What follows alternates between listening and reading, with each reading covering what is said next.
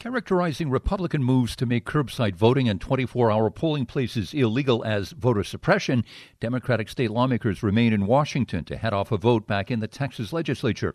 State Representative Chris Turner says the Democratic holdout has had an effect. They have backed away from the offensive provision that would have allowed a judge to overturn an election without evidence, basically. The Speaker of the State House says he's chartered a plane in Washington to carry the Democrats back to Austin tomorrow.